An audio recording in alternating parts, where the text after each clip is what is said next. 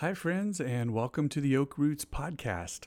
I'm your host, Sam Myrick, and I'm going to get you into today's Your Story So Far episode as fast as I can.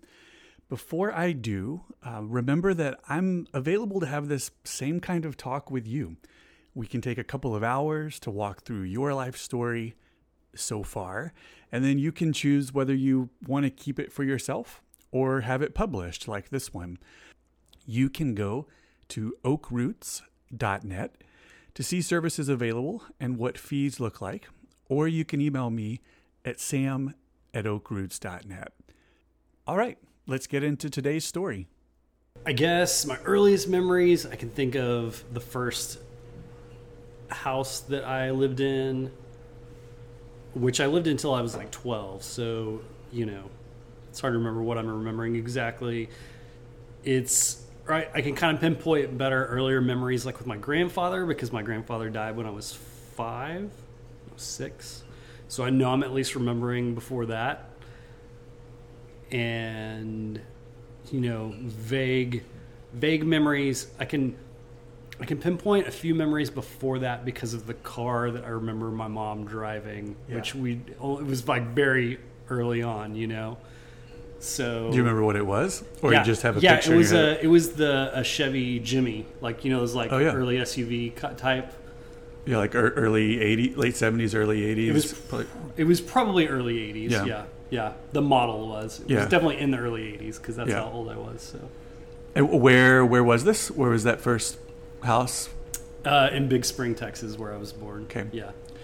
And you talked about some of those memories you know predate five or six because your grandfather's in them or the vehicles in them. Um, was your grandfather or your grandparents around a lot? Like, was family, cl- extended family close by, or was it more like you and your immediate family? Yeah, totally. We had, I was lucky enough that I had both sets of grandparents living in the same town.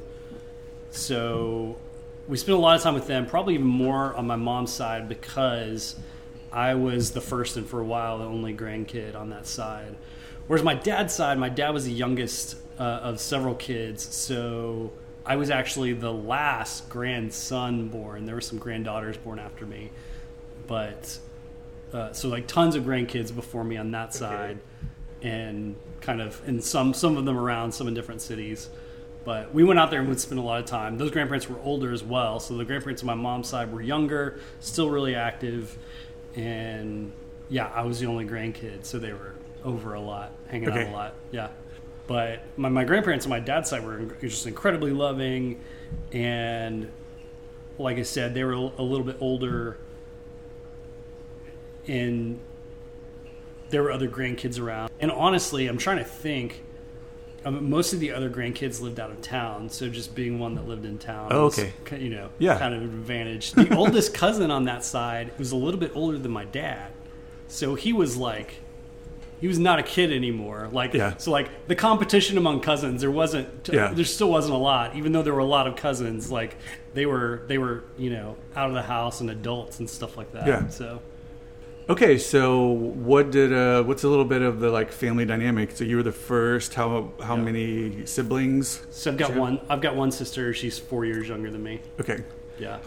And then what what kinds of things did your folks do, like professionally, or like how they spend their time? What did you see them doing? My mom was mostly a stay at home mom all all my life growing up, so that was awesome. Just got to spend time with her and my dad was a contractor doing dirt work, so like building roads, paving, all kinds of stuff like that. Okay. Yeah. So so private kind of work and um, work for city or county or like yeah, totally. State? Yeah, okay. he would um and kind of go all over the state doing jobs and stuff. So just yeah, whoever it could be a private individual. There was that kind of work. There was this is West Texas, so there were like oil field work. Um, you know, building the pads for oil pumps and stuff like that. Okay. Yeah. How big a company? Like, oh, I bet he generally probably had like a dozen or so employees. Okay. Yeah, and that probably fluctuated throughout the years depending yeah. on how busy things were. But that was already pretty well established by the time you show up, or by you by the time you can remember. From my point or- of view, it was, but Okay. I think I learned later. I think he he worked for the company and then bought it, oh, okay, and and I'm not entirely sure that he had purchased it before I was born, but before by the age I was able to be conscious conscious of all that, he he was the owner. Yeah, he was the boss. okay. Yeah. And then um, your sister comes along. You said four years behind you, so that's even like. Do you remember? You talked about earliest memories involving like a grandfather or that that first vehicle. Um, do you have any memories of life before your sister shows up, or it's all just with very her? vague snippets Okay. like i can i can remember just a few instances of like things that happened and my sister wasn't there so i'm only i'm only it's possible she still could have been born but a baby somewhere you know and so just very very vague recollections when you look back, when you think about childhood or like early childhood, what, what do you, what did it feel like to you? Like, how did you spend your time? Who, who were you as yeah, a kid? It it was great. I had a great childhood and incredibly you know, to use all the words we use now, very secure, very attached, very loved and cared for and yeah, just just a, a very safe, good, nurturing childhood. People around me. Yeah. What kinds of things did you did you spend your time doing? Like what what did you like doing? Um, free time apart from school or in school? Like wh- who is Little Shane? Yeah, so I, you know, when I was little, little, like very normal stuff, uh, blocks. I love blocks. I love because of my dad's work. We had a lot of toy tractors and things Okay. like that, that kind of stuff. Tonkas. Uh, Yes, Yes, yeah. yes, exactly, yeah. And even from a young age, TV, huge Sesame Street guy, huge Okay. Mr. Rogers guy. Yeah. loved it. me too. Yeah. Yeah. I mean, I think that's pretty common in like early and mid '80s, maybe up Yeah. to later. Like but The thing is, I, rem- I remember Sesame Street from before I went to school because I distinctly remember it came on twice a day. The same episode would come on twice a day. Uh-huh. So the idea was like for the while kids were at school, one came on, Yeah. and then when they came back from school, there was an episode on. You're also playing around with both. nap schedules, I guess, too, in those I'm first sure, few years. I don't know. You got you got parents need a second chance, maybe to get the to get the kid, and and then um, you, the, your house was it? Were you in like a more rural environment? Were you in a neighborhood? Did you have friends or neighbors? It was in the city, but we're talking small time city here. The Big Spring was like all through growing up. Big Spring was like eighteen thousand people, but had been probably about I don't know. It in its past, it had had like ten thousand more people. Okay. Because it had there was an air force base there that had shut down like bef- a couple Okay. years before I was born, maybe in the late seventies and so you kind of like it i i didn't have language for this then or understand this then but it was kind of a, a depressed town because you had all this infrastructure Yeah. for a greater population that exists so and kind of in typ- some typical ways like the downtown was like that was a ghost town Yeah. and like you know i wouldn't say dangerous but like dilapidated and, and Right. you know that sort of thing and so you know, it was just this town that was like kind of a shadow of its former self, so Okay. to speak. So it had other industries as well, but again, just it was like a town that was built for a bigger population than was Do you there. think were you aware of that as a kid, or those are things you just realized? people would talk about the During base when the base or- was there? Okay.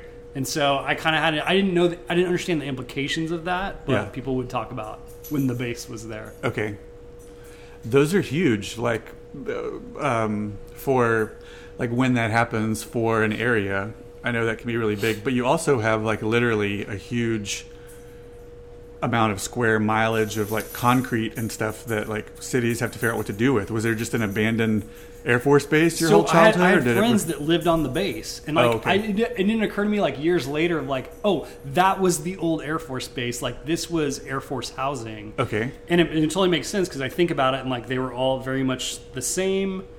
there's like the same shape Yeah. and use the same bricks and all kinds of stuff like Uh-huh. that. So yeah, so at least that got used for housing. Okay. you know.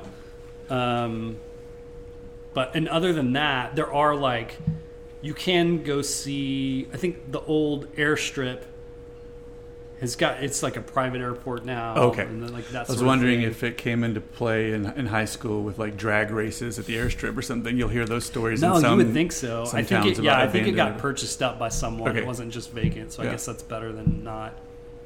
Okay.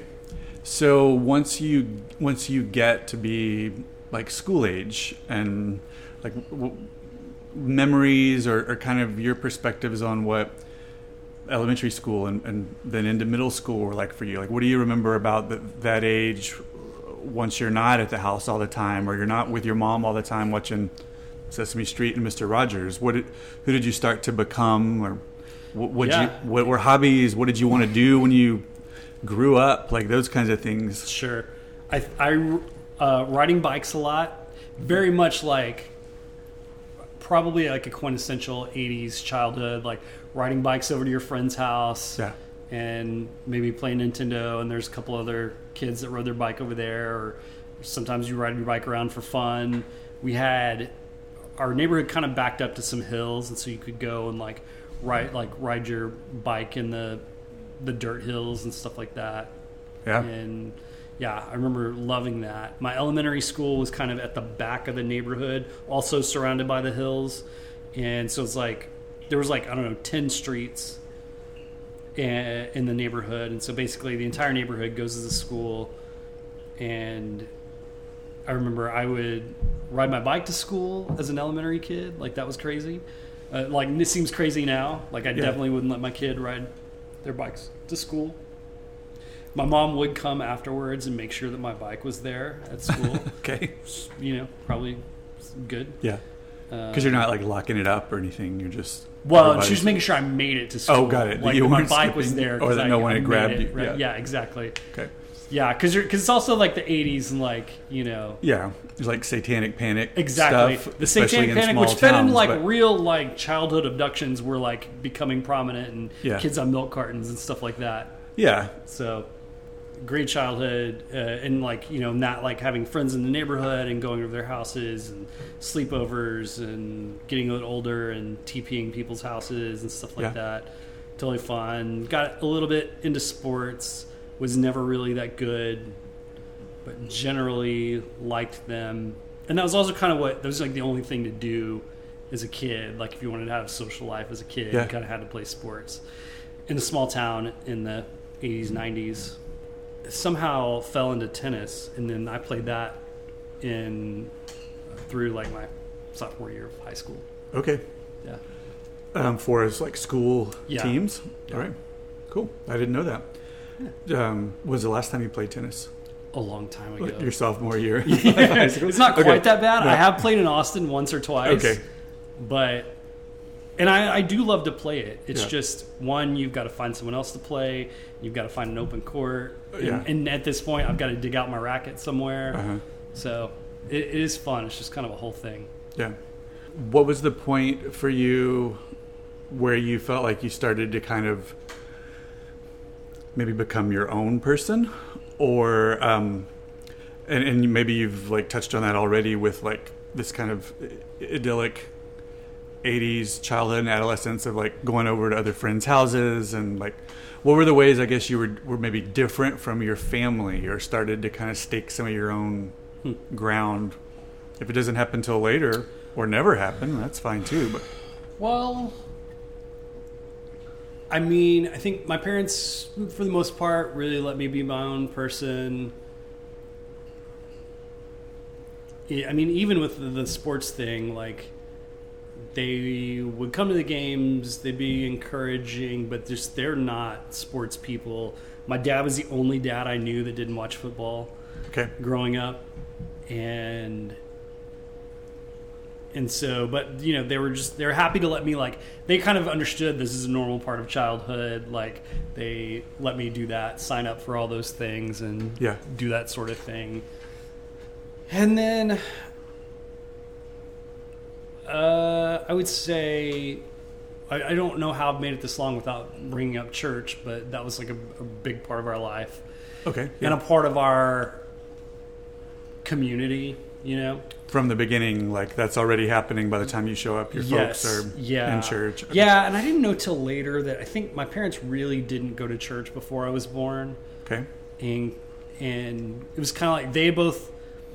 Uh, my dad grew up in church. My mom did not, but felt that they were both they were both Christians, and kind of felt like it was important. But I think I suspect it was just like we're young and married and childless, and just making it to church on Sunday morning isn't a huge priority kind Yeah. of thing. I, I kind of think.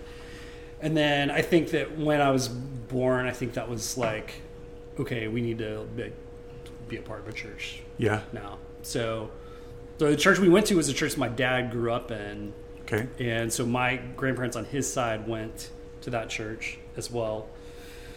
And yeah, so that was a big a big part of our life. Always, What kind of church is that? uh, it was a small Southern Baptist church. Okay. Yeah.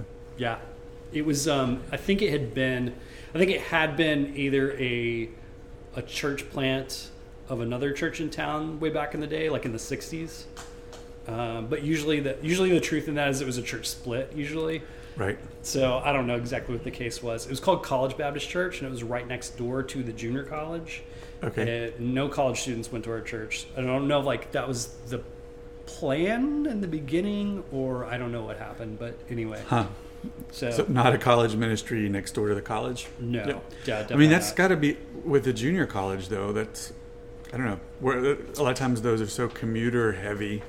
Yes. Like there's not a ton of people that They- are actually living on right. campus. Yeah, and I or, don't, that's gonna be interesting to find out. Like I don't know what their what the stats were on that. I know Yeah. they did have like dorms and stuff like that.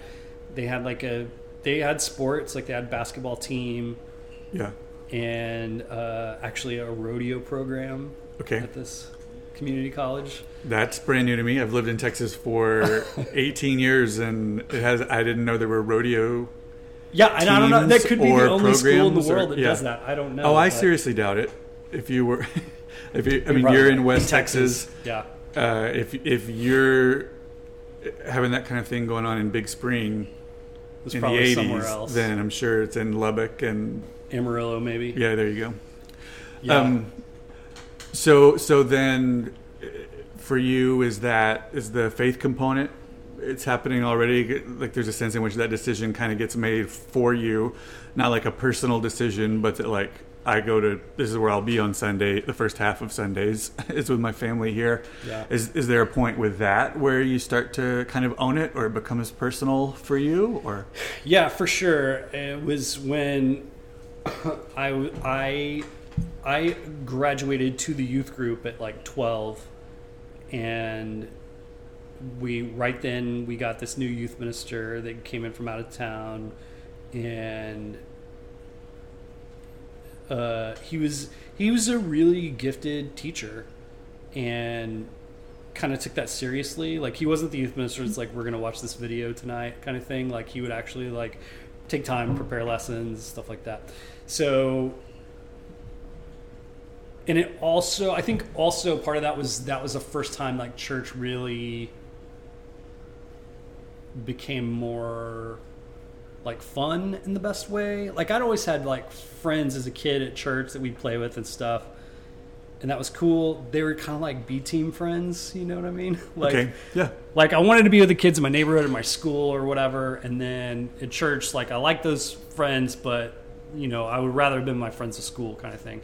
When I get to the youth group, and it's like one, they're almost all older than me, a couple of years or more, and it was just they were cool people I wanted to be around all of a sudden, you know. So like I'm I'm I'm just I think all that just kind of made me more engaged and so and then this youth, youth minister came and i just kind of like you know i was a little kid so i don't know that i articulated this stuff much but i just kind of had this vague notion of like me and god are buddies and god's there for me when i need him sort of thing and so when i go to the youth group i was just kind of engaged on a deeper level and kind of understood the love of God better, I think, and what relationship with God really means. And so I don't know. I felt like I was just kind of engaged on a deeper level than kind of a cultural Christianity. You know, Yeah. like we're all kind of good people doing our best, whatever. You know, Yeah. And you know, for whatever reason, we'll call it the Holy Spirit. Really, like, kind of grabbed my heart. I guess. Yeah. Do you think you started talking about that some with uh, the idea of like uh, what an active role your your youth minister played?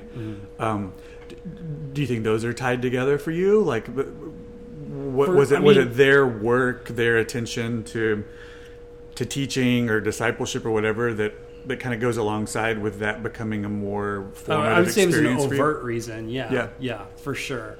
I think the other stuff with the relationship with the kids in the youth group, like I think that kind of made me want to be there more. But it was his his teaching that really kind of grabbed my attention. Yeah. What does that what does that start to look like? Like what is what does middle school or high school look like for you when you've got maybe a more active or or deeper faith that's developing? Like how does that integrate with school and family and and like other parts of life? That that time period where like my understanding now psychologically, you know, is that like we're doing a lot of work as adolescents. Some of the things you're like processing or trying to figure out who am I, who do I maybe want to be, or what do I want to do? Like, how, how does faith play into that for you? Yeah, I think um, this is a weird illustration, but like a few several years ago, I saw I saw um, Larry King have the cast of Growing Pains on his show, Okay, and I missed that. The Yeah. whole, all the of- whole cast. There was probably like I don't know, maybe Chrissy wasn't there or whatever, Okay, you know, but yeah. like the the main cast, right? Yeah. And, and including Kirk Cameron. Yeah, they have him, did they have him sitting over to the side? I think he, kinda was. I think he literally was, like on the opposite side of the table. But they were talking about this period of time uh, when they're filming Growing Pains, and Kirk Cameron becomes a Christian, and he started making like a lot of demands. And like I think I think there's like a famous story, like one of the actresses on the show who was like playing his girlfriend or whatever had also uh, posed in Playboy, I think, Okay. and he he like had her fired because of it Wow. Okay. and so and there was like so I think there's like kind of a lot of stuff like that going on behind the scenes, and and to his credit here on Larry King, he was like, you know, like I was discovering this faith and just like not really knowing how that was supposed to look and and you know kind of apologizing for kind of some of the things he had done at the time you Okay. know and and it was so interesting because the rest of the cast was so gracious and they were like you know when you're a teenager of any kind, like everything's very black and white to Yeah. you, you know, and you and you look, you did things and you said things, and you look back and you were just like, oh, we would have done that differently, you know. I thought that was just so gracious of them to like, kind of Yeah. take that view, you know. Like that's only that's only partly related potentially to like becoming a born again Christian. Exactly, the- right, Like yeah. some of it is just like Everything what, with teenagers, what a teenager big is trying to feelings, figure out. and yeah, exactly. like, yeah, we were going through the same kinds of things or doing the same kinds of graces to Tracey Gold or Exactly, right. But like yours look different because of yeah, Yeah, that is interesting. I mean, that's stuff I think about a ton. There's so many like cringe moments for me from middle school or high school. Yeah. A lot of times related to faith, where I would like stand up and say something at a sure. see you at the pole rally, or like jump up at the front of the church uh, because the uh, because I thought the invitation should go on longer, and I told the pastor like he like just I stood up at a school board meeting once and like made a like talk to the way that like tons of parents are making their kids talk now, like going to a school board meeting. Oh, and, sure. Yeah, yeah. and share I have a something very political. experience, But like, yes. I, yeah, I wrote op eds for the Shreveport Times about euthanasia and abortion. Like Yeah, these yeah, things yeah. kind of that get like thrust on some kinds of kids, maybe. or, well, but it was the way at I was. very least, you're certainly applauded for that, right? Like, Oh, you're yeah, I certainly was- like, I was you a rock star. Yeah. of my, like uh, Exactly. uh, uh, but I realize now, like that's the kind of thing that I think robbed me of Oh, some really? like I, I, yeah, the, I want to hear from you, but like my, the path, there's always a little bit of me interjecting here, but like my path feels like it was like set at like 13 or 14, and it was a Yeah. path I stayed on until I was 34. But like there wasn't a lot of experimentation or play, or for me Uh-huh. it was, oh, you can do this, go do this for the rest And, of and life. And you feel like uh, to your like early mid thirties, you were still on that kind of pre, Yeah. prescribed. Yeah, for, for me at least, path. I didn't. I Yeah, didn't. I didn't get to experiment or play around at all with like. I think most adolescents, like their freshman year, they think they're going to be this, and then their sophomore year, they find out about this. I'm going to do that instead. No, I'm not going to be a lawyer. I'm going to be a a doctor. Right. No, I actually want to Yeah. be a civil engineer. Like I didn't. yeah.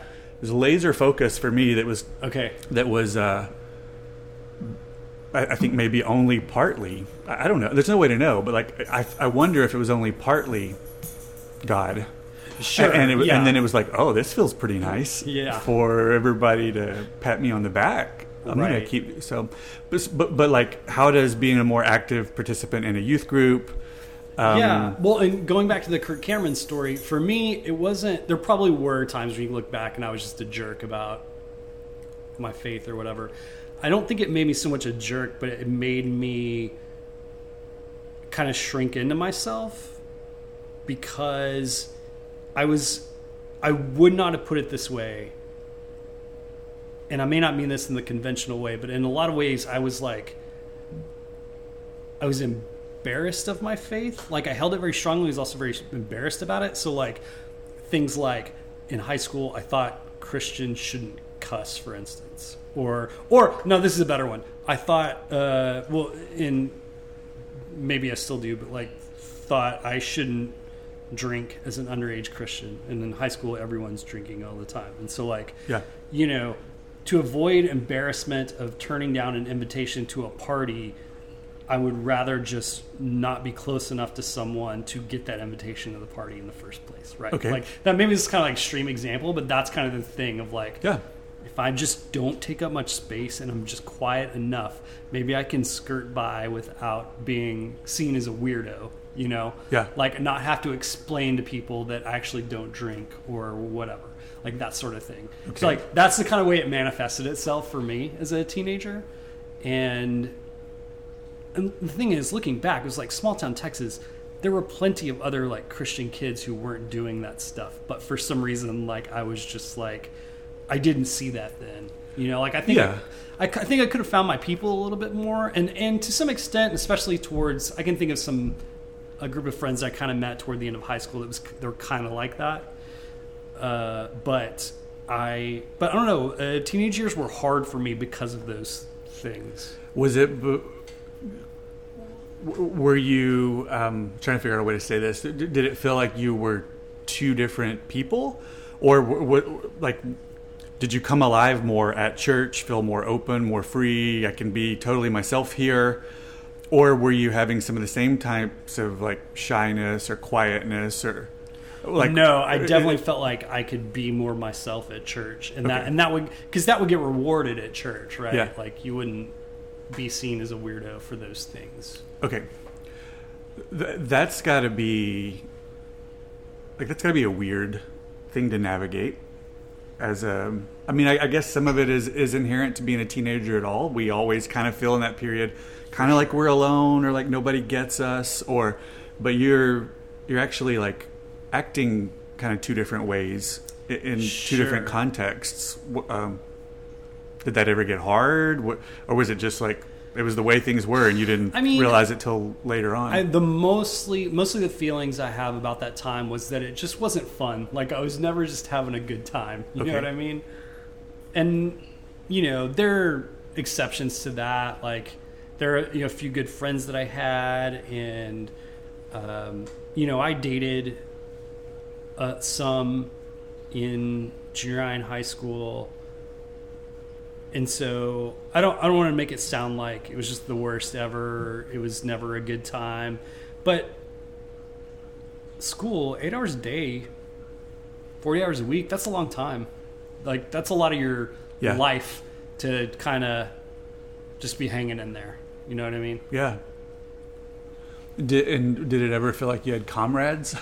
like, were, were there even one person who went to your church too, or that you were close enough to feel like you could could kind of be yourself with, or or roll your eyes with them? Um, Yeah, there were Or- some sometimes. I had so I started dating a girl at church like in the 8th grade and we dated like I think I think like until I was a sophomore in high school, which, you know, like 3 years when you're that age is eternity Yeah. to be dating someone, you know what I mean? Yeah.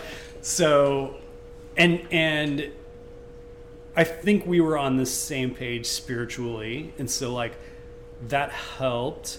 It also, but looking back, it was also I think that made it difficult as well because I don't like I'm not sure that that level of intimacy between a between 14 year olds is good at that age. Yeah. And I don't mean sexual intimacy. Yeah. You know what I mean? I know, Like, yeah, I don't know that that was especially healthy right? looking back.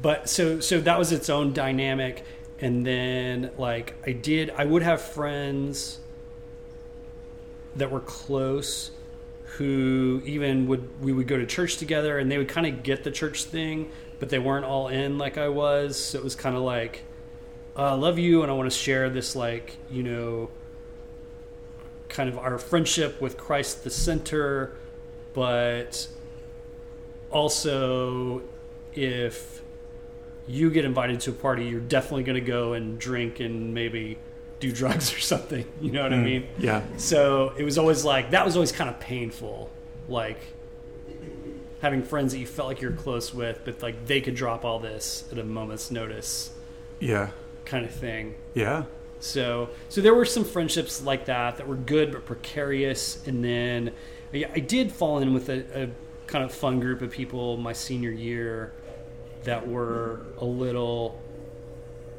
they were more kind of just the good kids that didn't want to get in trouble and knew that they wanted to go to college so they needed to kind of act a certain way kind of thing. And that was good you know? Like they were they were friends and they were good they were good as in like they were good to me. Yeah, uh, but I don't know. It always it always felt precarious, and I would say even like through my junior and senior years of high school, I was like I knew I was going to go to a Christian college, and I was like I just need to bide my time and just get there, and things are going to be different then. So how does that decision get made? Uh, something you decide on your own in high school? Something you feel is important for you? Is it a family expectation? H- how do you know that you're going to go to a Christian college? So at some point in there, and I'm so old now that I can't remember timelines, but probably early on in high school, I uh, thought thought God wanted me to go into ministry, and so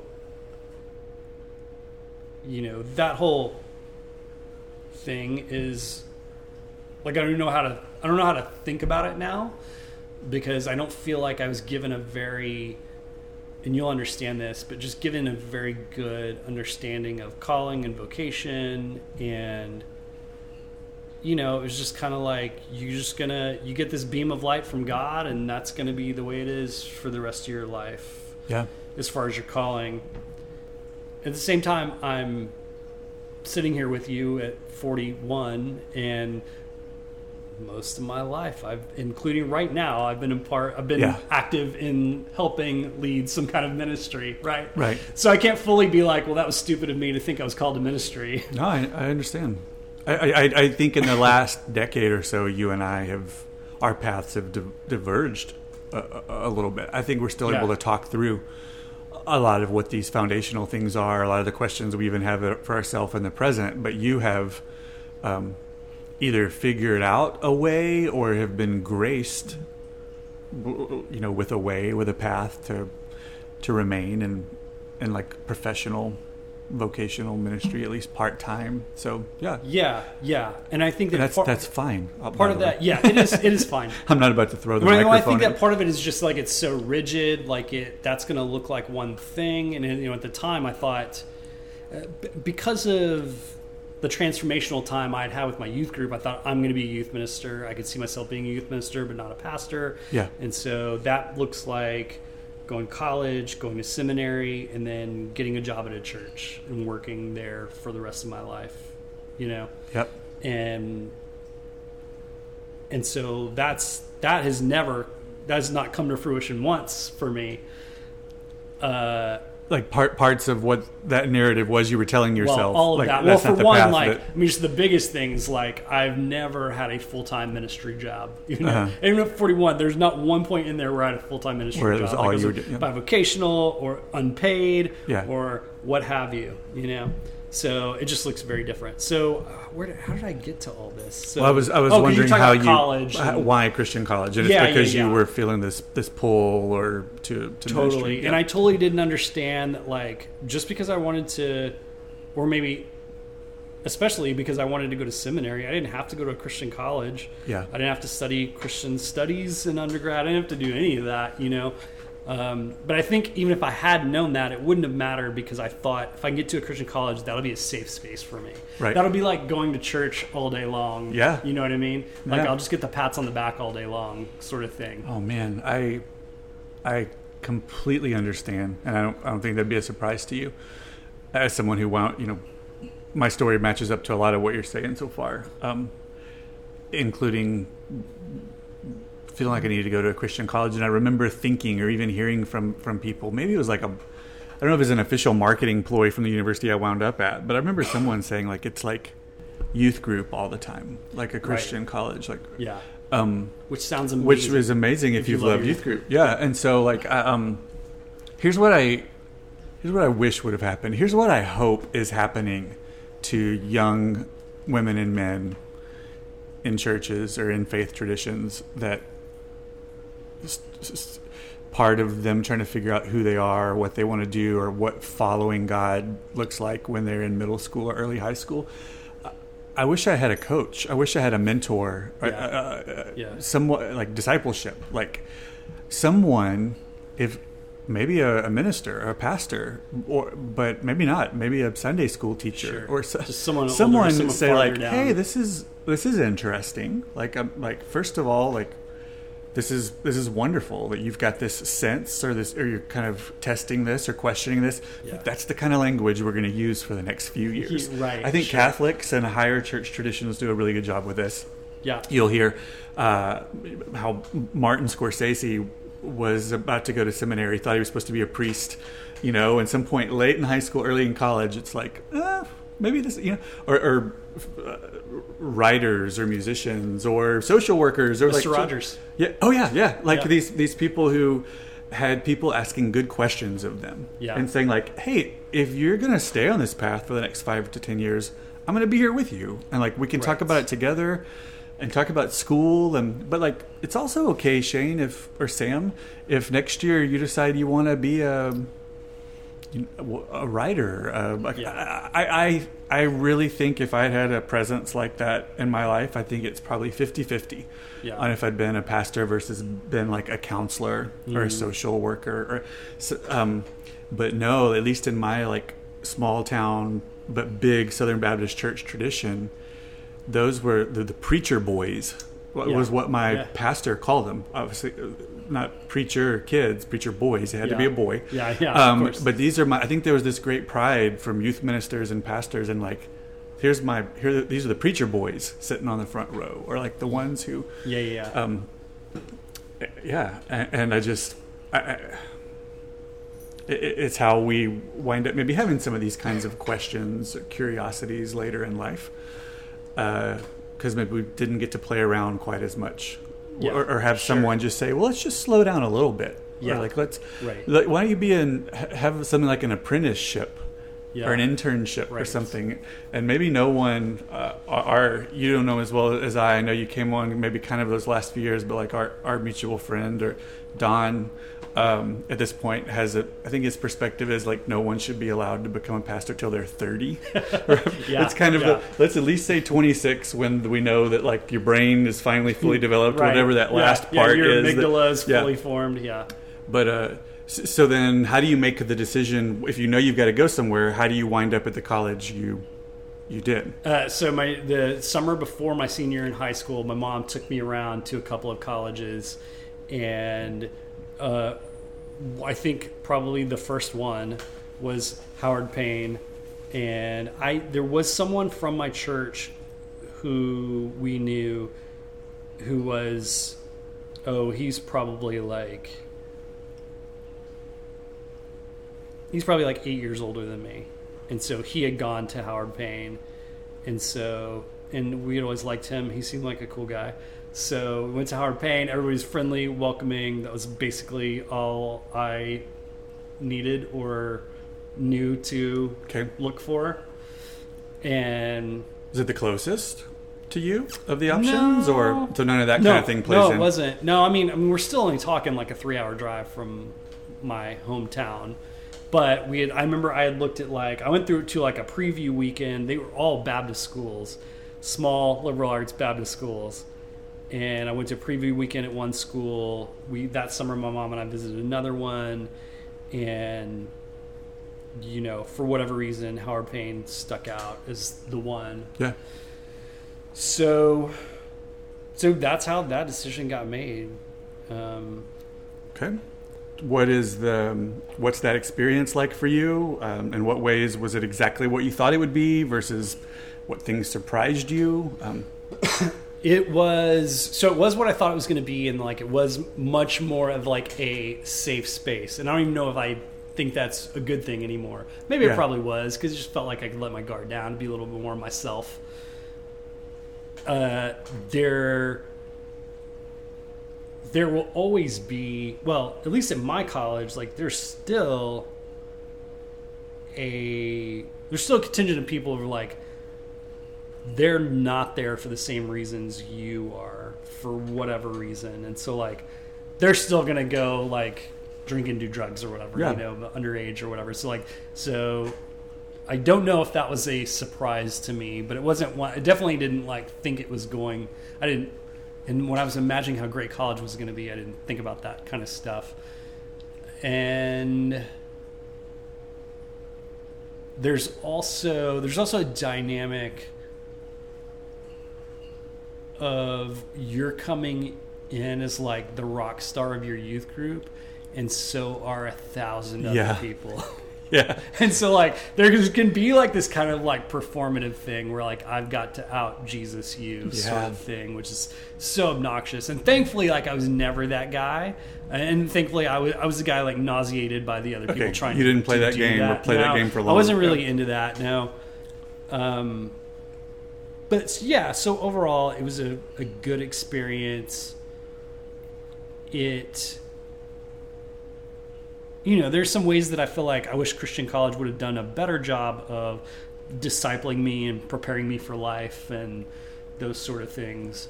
But overall, I, I can't complain. I have some friends that I went to college with who really wish that it had prepared them better academically and, well, maybe not academically is not the best word, maybe professionally. But I think what they're looking for is things that it's not it's not really fair to expect of them for instance, like if you went to say Texas A&M, you were a part of an incredibly tight and vast network of professionals. For instance, if you go to A&M and say you want to be an attorney, like you can go to your professor at A&M and they can hook you up with an amazing badass attorney in your town or whatever and make that connection for you. You know what I Yeah. mean? And so like those things really just didn't that kind of thing didn't that was an advantage we did not have at Right. Howard Payne University. Yeah. So that, Mhm. that kind of stuff. Okay. What what did you study? there? So I went in studying Christian studies because I thought that was what I was supposed to do. And it, you know, at some point I realized, or somebody told me, if you're going to seminary, you really don't need a Christian studies degree. And so I was like, okay. And then my thought then was like, I am going to seminary, so it'd be cool if if I'm gonna instead of having a redundant education, like let's get a background in something else while we're here and then go on to seminary and so i had i i think i did like political science for a hot minute and then went to communications Okay. which is what i graduated with Yeah. so What uh, apart from studies for you, what does college look like? Um, friendships, relationships uh, there, church life there. Like, what are the um, when you look back on on that time? What's kind of foundational that that happens to you there? So I'd say I kind of look back at it as like there was my freshman year and then there was the rest of it. Like my freshman year, I met this girl and like monopolized way too much of my time with this person, and then kind of had a fresh start my sophomore year, Okay. and started hanging out with more of the people that I would hang out with for the rest of my college time. So, and they're generally those are take or few, take or leave a few people, or the people that I still keep in touch with. So, it was it was good, good friends. Uh, you know, felt loved and cared for, and so friend wise was mostly good. Your normal drama here and there, but mostly a good time. And you know, church wise, it's weird looking back. Like I never really. I went to a few different churches while I was there, and kind of showed up, and but never really felt like there was ever a real church home.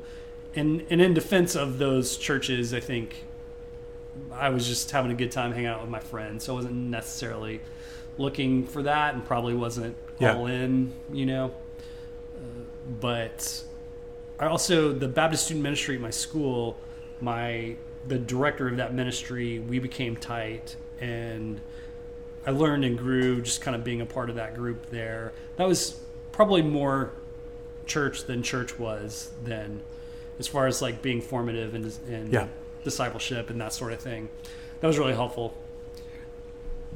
And what else? You talked about Friends Church. Um, Your friends, you talked about many of whom you're you're still close with. Uh, are they studying religion as well, or they're studying all kinds of things? no, no, they were mostly yeah. I had did it feel like you were ever part of a like a, a clique of the yeah, Christian studies? for sure. Okay. Uh, not not in part of the Christian studies department. No, Okay. I for whatever reason, no. Most of my friends were not. They were social work and business and all kinds of other stuff. So, Okay. Yeah. So it was kind of a different group of people. So you maybe get to do a little bit. uh, Am I right to assume there's a little bit more of that like integration that you that you didn't have always in high school of like uh, we can all I talk. am I'm, the I am who. I am. we Yeah, can all totally. talk about anything we're studying or working through, but we're also people of faith. Yeah, very yeah. much. Yeah, Okay. definitely. Yeah, and that was great to kind of just feel like I could relax a little bit and and be who I was. So that was the very good part of college. I, I really loved college, and I loved the university life and all that came with it. So it was it was a good time. So as you're um, closing that out, what's the plan or what's the next step? Kind of where do you Well, where do you think you're going to move from then, and and what do you move to then? So the seminary plan stayed throughout. Again, I this I still when I came in thought I was going to be a youth minister.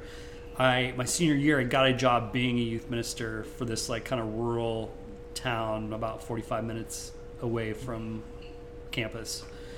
And not a bad experience at all, but I knew at the end of that I did not want to be a youth minister. that was not for me. Yeah. So somehow I pivoted and thought church planting sounded really awesome.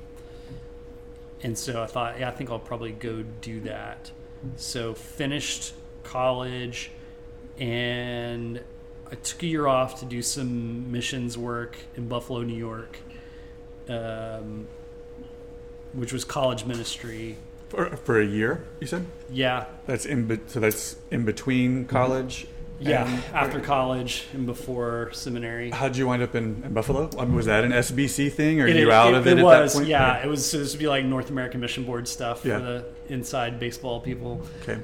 Went there, did college ministry for a year. That was cool, helpful. It was actually the the director of the Baptist Student Ministry who said there are these type of opportunities, and like I really think you'd be good at college ministry, and and uh, again that tracked because I was like I love being in college ministry, so Yeah. you know that sounds good. Uh, so went and did that first semester, and and you know had a good time, and didn't really. It was all it was all good. Uh, didn't really feel like I wanted to be do college ministry for the rest of my life. Uh, but kind of kept it open. I wasn't necessarily against it. You, the thing about college ministry is like there's very few like quote unquote college ministry jobs and careers. You know, Yeah. like like tons of churches have youth ministers. Very few have college ministers. Right. So um, I think that was probably in the back of my head too. It's not as prevalent. I don't- I A don't lot of times there's it's- really a huge market for this job. Yeah. you know. So, uh, how do you wind up back in uh, Texas or, So- or the South? My plan was after yeah, uh, so after the after Buffalo, I started attending New Orleans Baptist Theological Seminary, and I was there for like six weeks before Hurricane Katrina hit. Oh yeah, So. I remember this. So that's just yeah, it's kind of a very weird footnote in my in my life. So uh There are only so many people who lived in New Orleans yeah. When that happened. Yeah. so it's Well, it and generally, I feel like I'm a very fortunate, lucky person in life. Like, but I chose like that exact semester to go and you know move in and make these plans. And I thought, I thought, I mean, it's really fascinating. Well, it's fascinating to me. Uh, I really thought I'm gonna be here for three years, getting my MDiv, and then move on to the next place. Uh, but you know, in three years, like you meet new people, you forge new relationships, you date, you do all these things, and so what I thought was going to be three years turned out to be six weeks yeah, because Katrina hit, and long story short, they closed the campus for the rest of the semester because it was just, you know, torn up. It was flooded, and you know, Hurricane Katrina happened. so it was it was in an area that was directly impacted. Yeah, okay. yeah, for sure. I had lived, I lived in the second floor. My my dorm was on the second floor. Well, it was like on campus apartments. It was on the second floor in every. It got up to like my door basically. So like the complete first floor was like underwater at some Okay. point. So, so they closed campus that semester. They said, "Hey, everything is." Is it wasn't online back then? It would have been correspondence. Everything is Okay. correspondence Yeah, uh, for the rest of the semester. And so I kind of half heartedly finished my classes for the rest of that semester. From, I guess, a step back, I'm just deciding what I wanted to do. I totally could have gone and lived with my parents, but you know, I was a big, mature 22 year old and didn't want to go live with my parents. So I had friends that were still back living in Brownwood, where Howard Payne was, who had they had rented a house and said, "Hey, can I come sleep on your floor?" And there, there were a bunch of dudes who were like, "Okay, you know, you want to split up the rent with us? Fine." yeah, So I did that, and then uh, finished those classes that semester. But in the meantime, started hanging out with some of my friends there, and one of my friends and I started hanging out more. He was in. He was wanting to go to ministry, wanting to go to seminary, and we kind of hatched this great idea to someday plant a church together. Shortly after that, the people, the guys that I were living with, the house we were living in was a parsonage, a, you know, a, for people who don't speak that language, the house that a church owned yeah, and that was designed for the pastor to live in. right. And these guys had somehow fallen in with this church that had had shrunk down to a few people, and one of my friends was pastoring it. They were ready to move on, and we're like, I think we're going to close down this church. And so, very long story short, we kind of hatched this idea: like, what if we planted? What if we plant our church now? And what if we planted it in this building that's about to be vacant? Okay, and that all somehow that all came into fruition we're like 23 24 years old Yeah. at this point and and we we did it uh, my my friend and I started commuting to seminary. At this point, going to Truett Seminary in Waco okay, at Baylor. He recruited someone else that we'd gone to undergrad with who was finishing at Baylor, who I would date and would become my wife. He recruited her to come back and help start this church with us.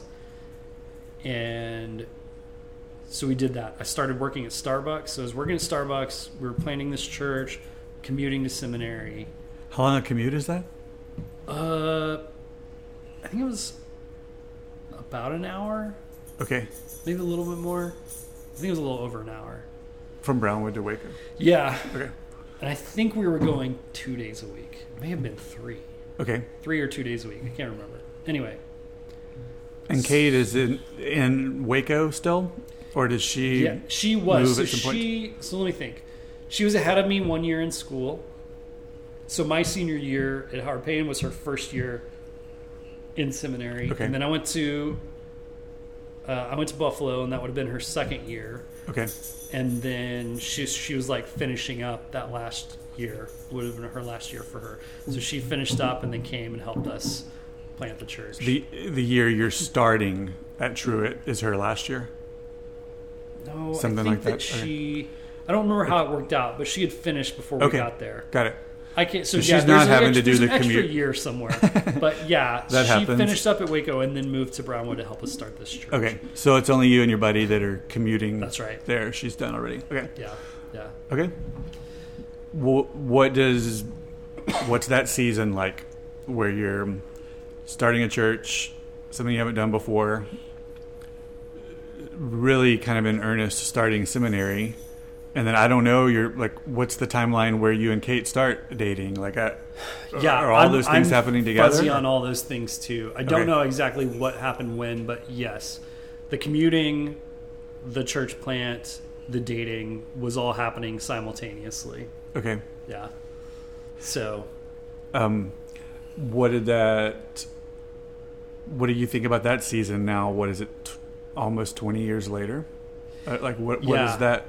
I mean, How long does It- it, last? Um, what? Yeah. What are? it's so difficult because obviously beautiful things came from it, and it was all. Uh, it was there were a lot of difficulties at the same time, and there were like a lot of, and it's all an unforced error. Like,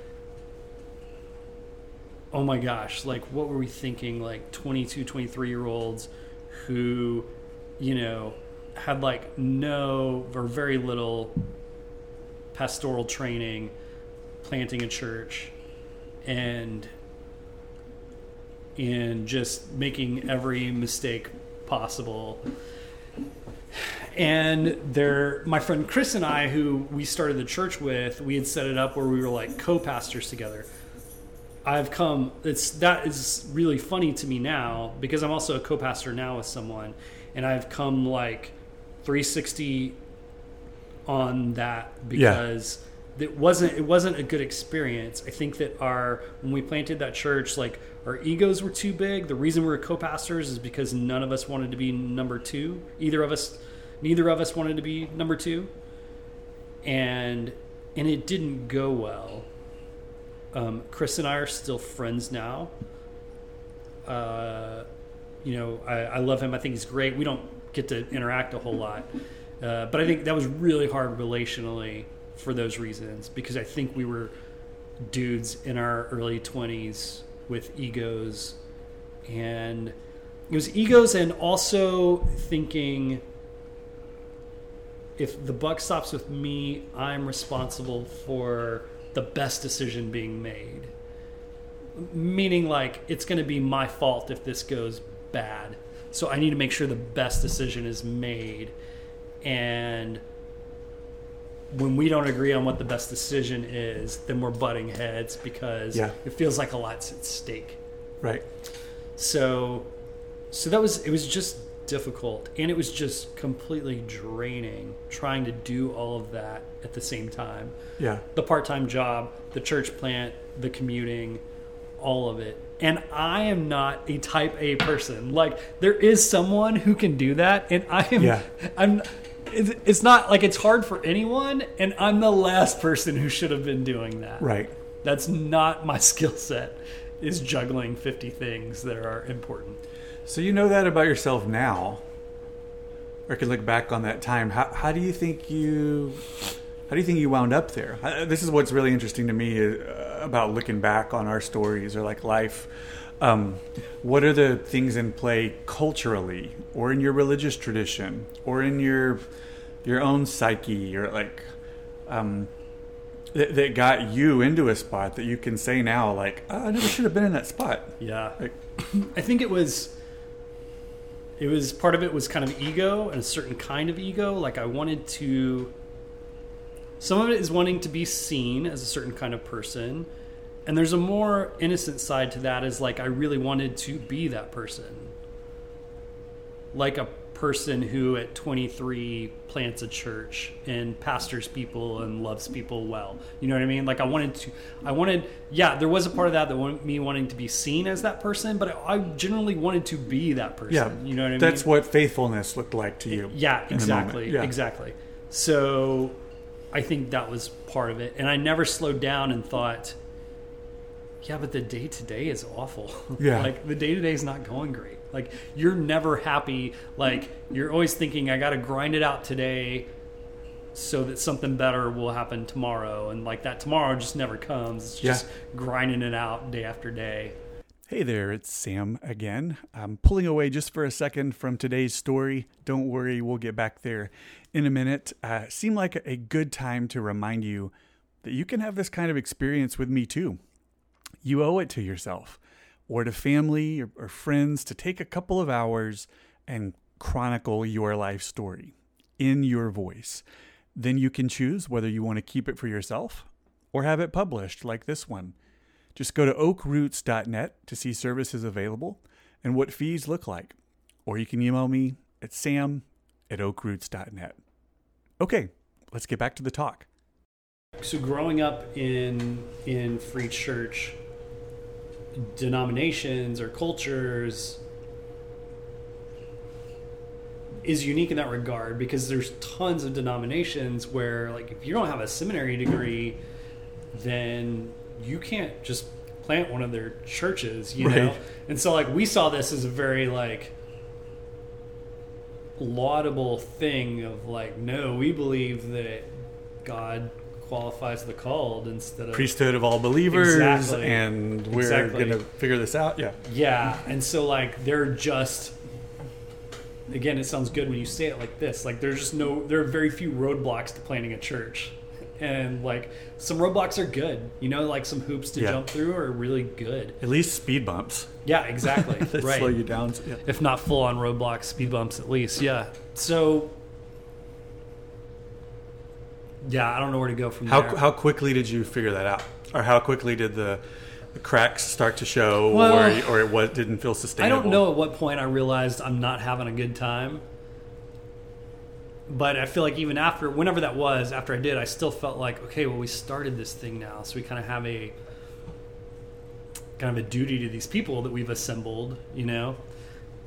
and it was it's funny. The second semester of us commuting to Truett, I'm realizing I I can't do I can't do this, and I think I'm going to quit seminary and just give a little more time to the church. And what I didn't know simultaneously is my co-pastor was also realizing I can't do this at the same time, and his for him the answer was quitting church and and doing seminary full time. And so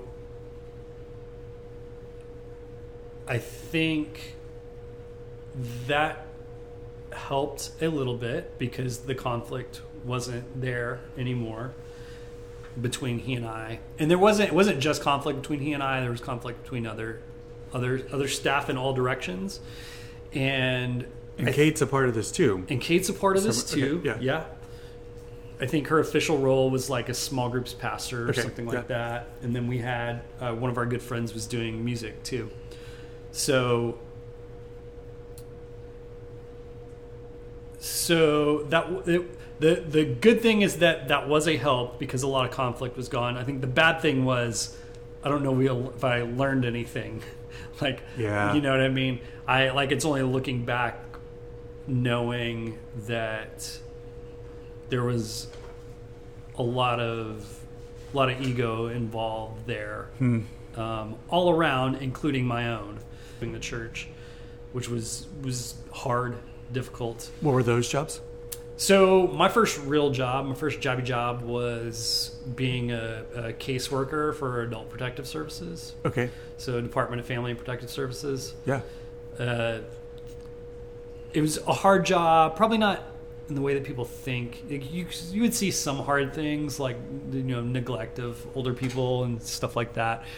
Rarely, but sometimes abuse. But and and just uh, it's just kind of a like thankless job.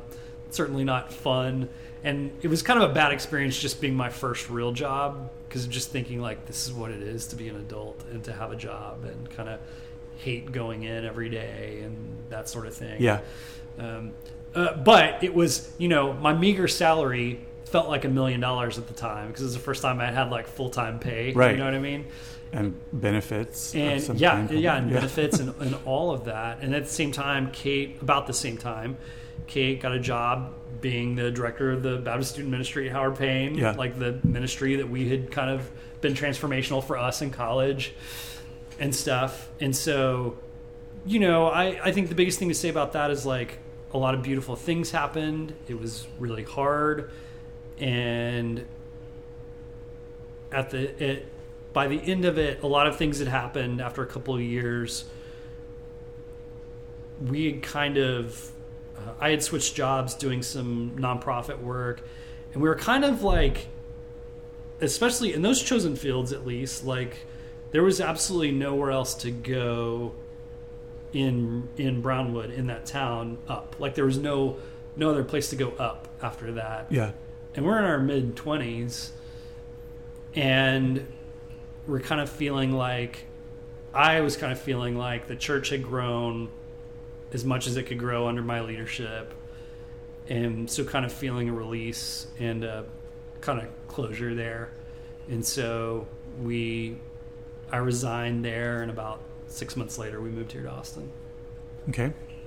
And how long have you been in Austin at this point? So we moved like January 2011. So whatever that math Okay. is, I guess it'll be 12 13 years in years. January.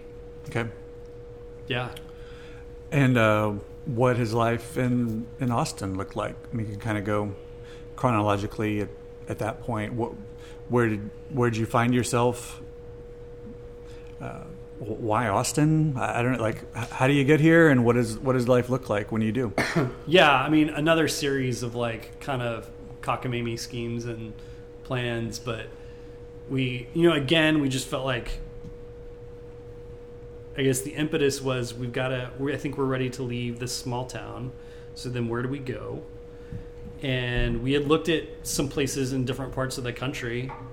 We could go anywhere. We didn't have kids. That was kind of exciting. And but one of them one of them was Austin and we had we both had our all of our families were here in Texas. So that was kind of how we landed. It felt a little bit safer too. I mean, we were looking at places like New York City and Portland and and places that, you know, maybe we could have made it. It just seemed a little more risky for whatever reason. Austin seemed like a more a safer place and you know. So Well, Austin's Austin is the Texas version of those places. of those places, yeah, You you're right. So I, I, I get it. You're right. How, how did you know you'd even be comfortable? Um, I mean, Austin's really different than the rest of the state. Was that kind of thing important to you at this point? I don't know about your your politics or your theology or like what has anything changed in you that makes it where like Austin's not necessarily the safe space In that, your youth group was in Big. Spring Yeah, or that a Christian funny. college was. And That's funny. Yeah. uh, I, that's a good question. I don't know where that came from because I was born and raised in a small town, went to college in a small town. So, like, I mean, really, like, moving to Buffalo was like my first time living in a, a bigger city. And, but I, but I loved it. And we, when we lived in Brownwood, like every chance we could to get away, we would come to a bigger city. Often it was Austin. And we just loved it. We just loved what it had to offer even you know small things like coffee shops and Okay. Yeah. stuff like that. You know, an Alamo Drafthouse, stuff like that. We just loved, and I think we knew that like we weren't the kind of people that like big cities are soulless, you know, havens of Satanism. Like we knew enough to know that wasn't the case, and we knew that we could find our people in a big city. Okay. You know, Yeah. so yeah, so that's kind of how we wound up in Austin, and also at the same time we're like we're quitting our jobs. Anyway, we're starting over. We could do anything. What do we want to do? And so that's kind of how I got into real estate because I'd always had an interest in it. And I was tired of having jobs where when you had orientation, they would say, "We all know you got in. None of us got into this to be rich." Like I was always like, "How?" I like, no, I didn't get into it to be rich, but like, let's keep the option open. You know? Yeah. Like it just doesn't bode well if this is your intro to this Right. career. You know what I mean? No, what Like- that that's like code language that really means like you'll be sleeping on couches and- Exactly. or like right. penniless and raising fun like fundraising or Yeah. being overworked and underpaid. and Exactly. Not right. appreciated. That's that's exactly what it Yeah. is. I'm really not. I'm not obsessed with money and don't really want to or need to be rich. But yeah, it was just always like that's just hmm, that's a weird way to start off. Um, yeah. So so that's how real estate came about. And then Kate still wanted to do ministry. She has her master's and would like to use it. And so we moved here with a certain amount of savings in our bank account and no jobs. And we had a pretty first, pretty rough first year that year. uh, you know, real estate's all commission, so like I think I had one transaction that year. Uh, so I think I made all of like four thousand dollars that year okay. and Kate had a really rough time finding a job. It's 2011 at that point. We're still kind of like people forget like we're still like slowly getting out of the economic downturn of 2008 The 08 recession, yeah, yeah. like it was that was a real slow pull out of that and you know in downturns like churches are not the first place to start hiring people Right. and And the real estate market. and the real estate market, yeah, exactly, right, yeah. yeah. So it's like slowly coming out of this malaise, and so you know it was a, it was a hard first year. Uh, it- thankfully, we had been wise enough to build up a decent savings before moving here. And I think I did. I think I did real estate for like nine months, and just like the stress of no money was killing me. So I went and got a job delivering pizza for Austin's Pizza at that point. Yeah. So this is like before Uber or Right. Favor, any of those things. People Delivering would- pizza's people the would best call- You can go. One specific pizza place. That's right. And order their pizza and you Yeah. bring it to them. Yeah. That's right. and you worked for the pizza place. You work yeah. for the pizza place. yeah, it's funny for that to be antiquated now. Uh, yeah, so I did that for a good long time, and then the second year of real estate got better, not awesome, but better, and enough that like after a while I could quit the pizza delivering gig. And Kate got various like strung together various uh, part-time jobs or like commission-related jobs, nonprofits, stuff like that. And then eventually she got interested in chaplaincy. In seminary, she had taken like one CPE class, clinical pastoral education class, where they went to a hospital and like I basically did chaplaincy work. And that had always stuck out to her that she really enjoyed that. And so we found that the one of the hospitals here had a program for chaplains where they have a residency for a year. Maybe was it just a year? I think it was just a year. And they would like it was like during the mornings I think they were chaplains at the hospital in the afternoons they had class class with Yeah. each other, you know. And and there was a stipend and it was like twenty three thousand dollars, and we were like, "That's amazing." Let's. Yeah. I, I can't remember if it was exactly that, but it was like Uh-huh. something very meager that to us looked amazing. We're like, Right. yes, stipend, insurance, amazing, absolutely.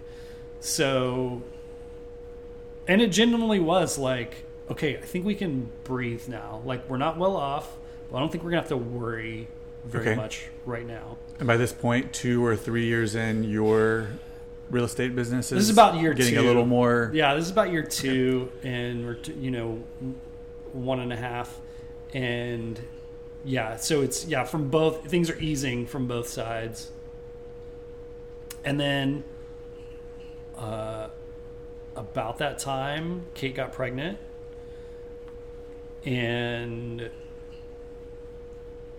the real estate market at that point. I knew enough at that point to know the real estate market in Austin was just going to keep going up.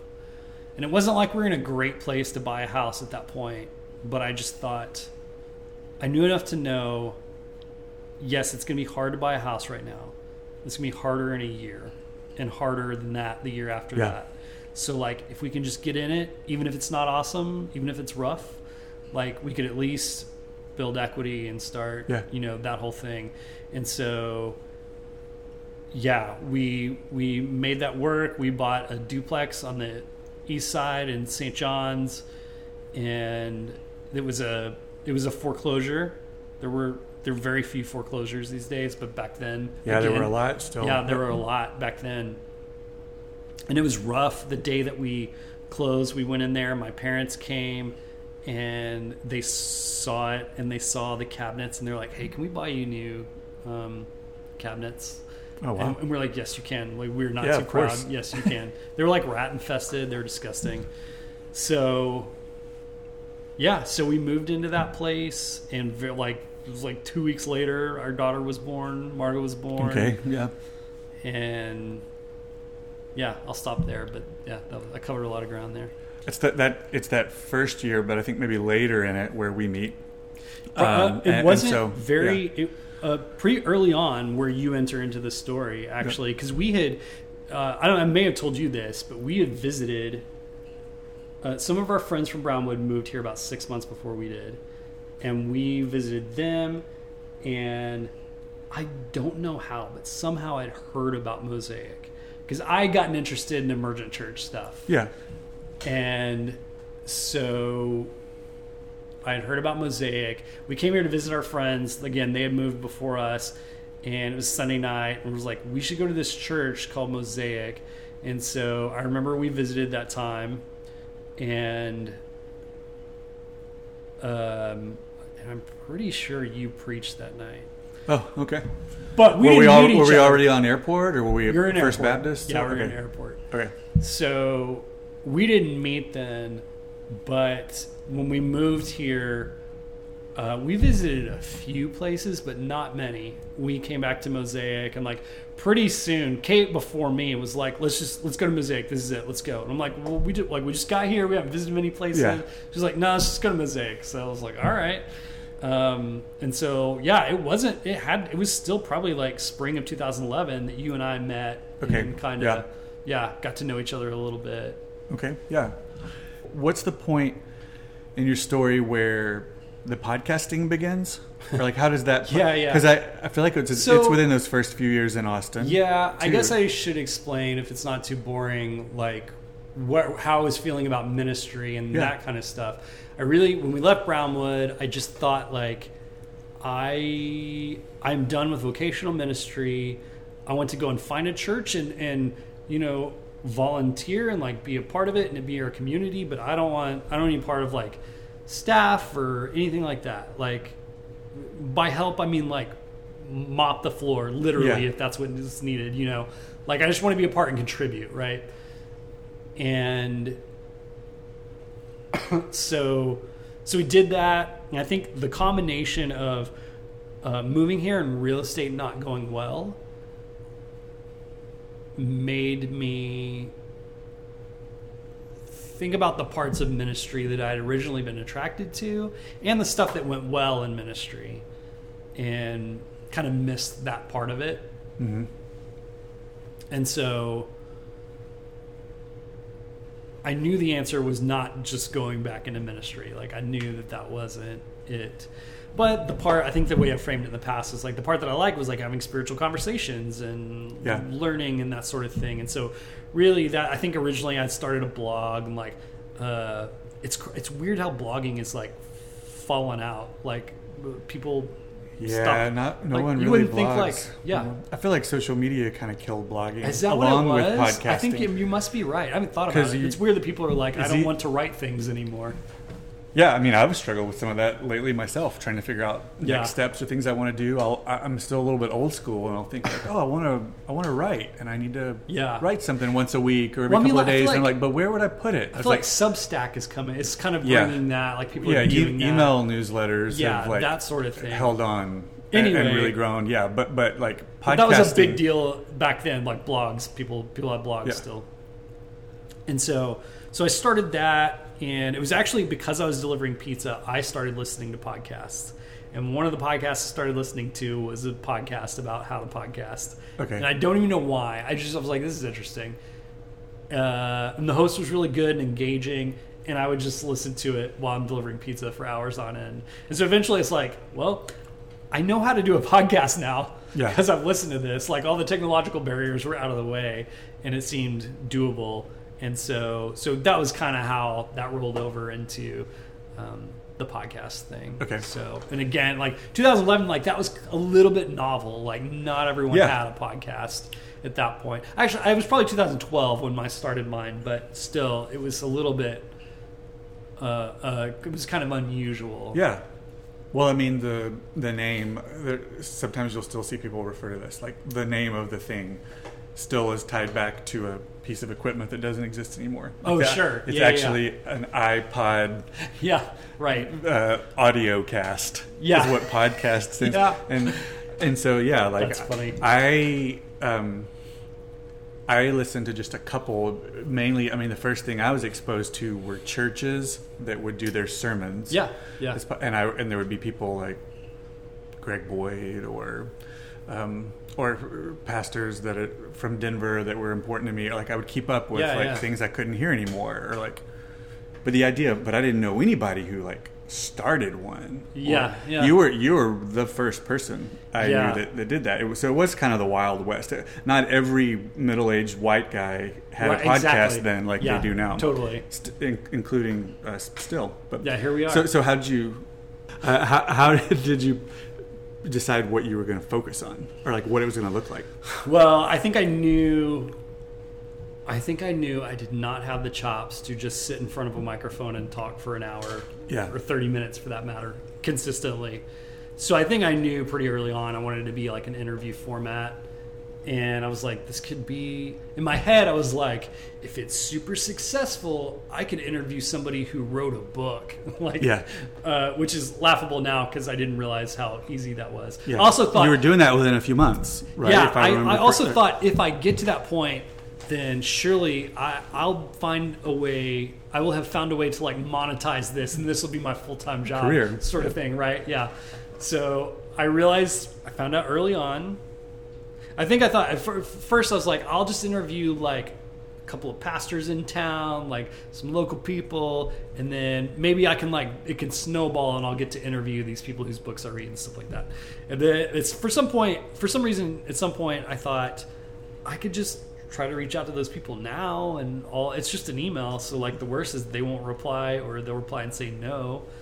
Um, and what I didn't know then is that if you've got a book to promote, you'll go anywhere, whether Yeah. you've heard of this person or not. Right. And so uh, that was awesome to find out when like people were like, "Yeah, let's do this." So like I like one of uh, like one of the first ones was Tony Campolo, who like to Okay, me yeah. at that point was like I loved Sure. Tony Campolo. He was one of the first podcasts that I discovered.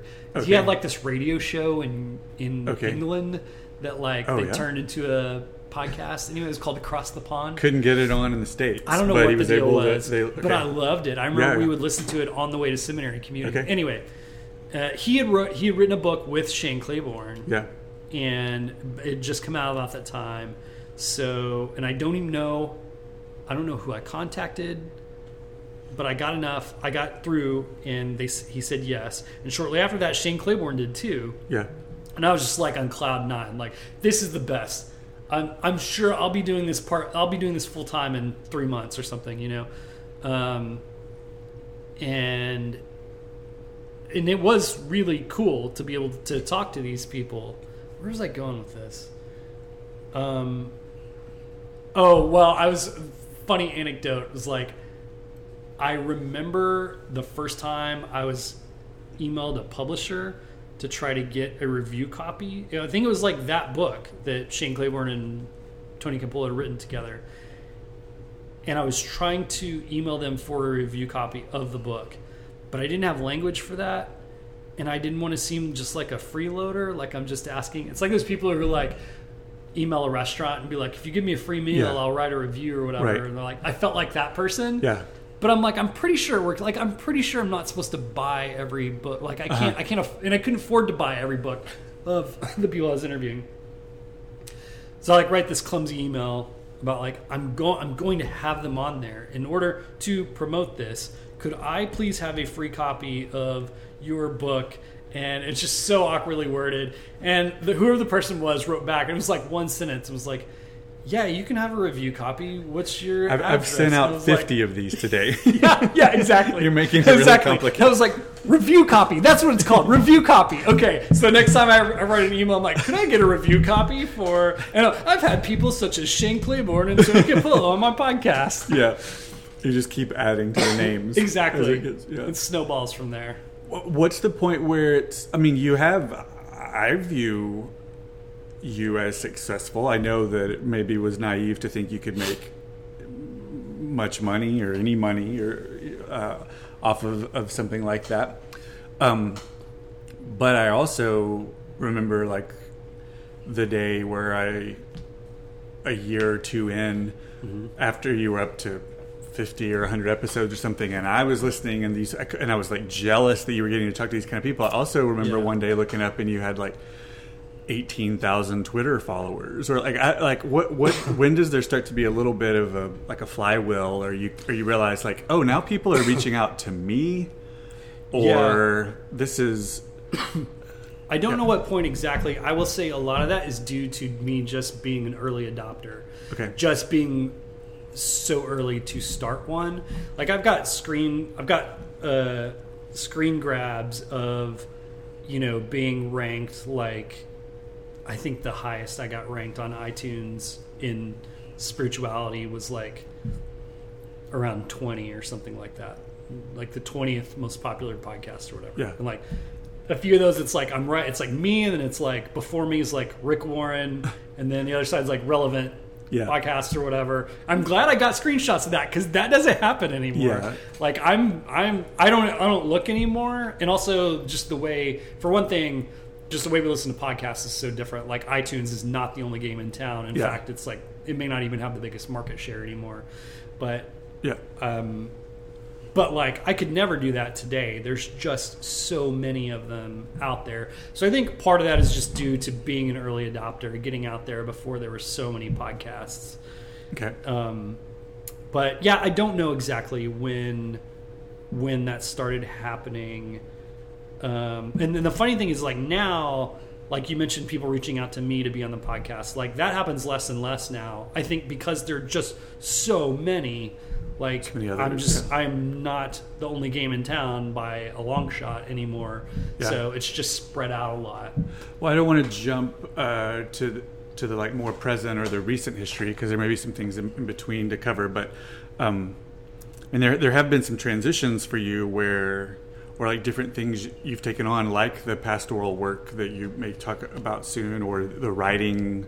Um, the book you were able to, to co-write and things like that where you don't correct me if i'm wrong you don't podcast as much or as regularly as you used to either right Yes. so like i mean that's got to, that's gonna diminish a little bit of, For of sure. audience Yes. and Well, so I'm kind of back to something similar like when we planted the church, which is like doing the thing I love but not getting paid for it. So I've got to go do this other thing to pay the bills, you know.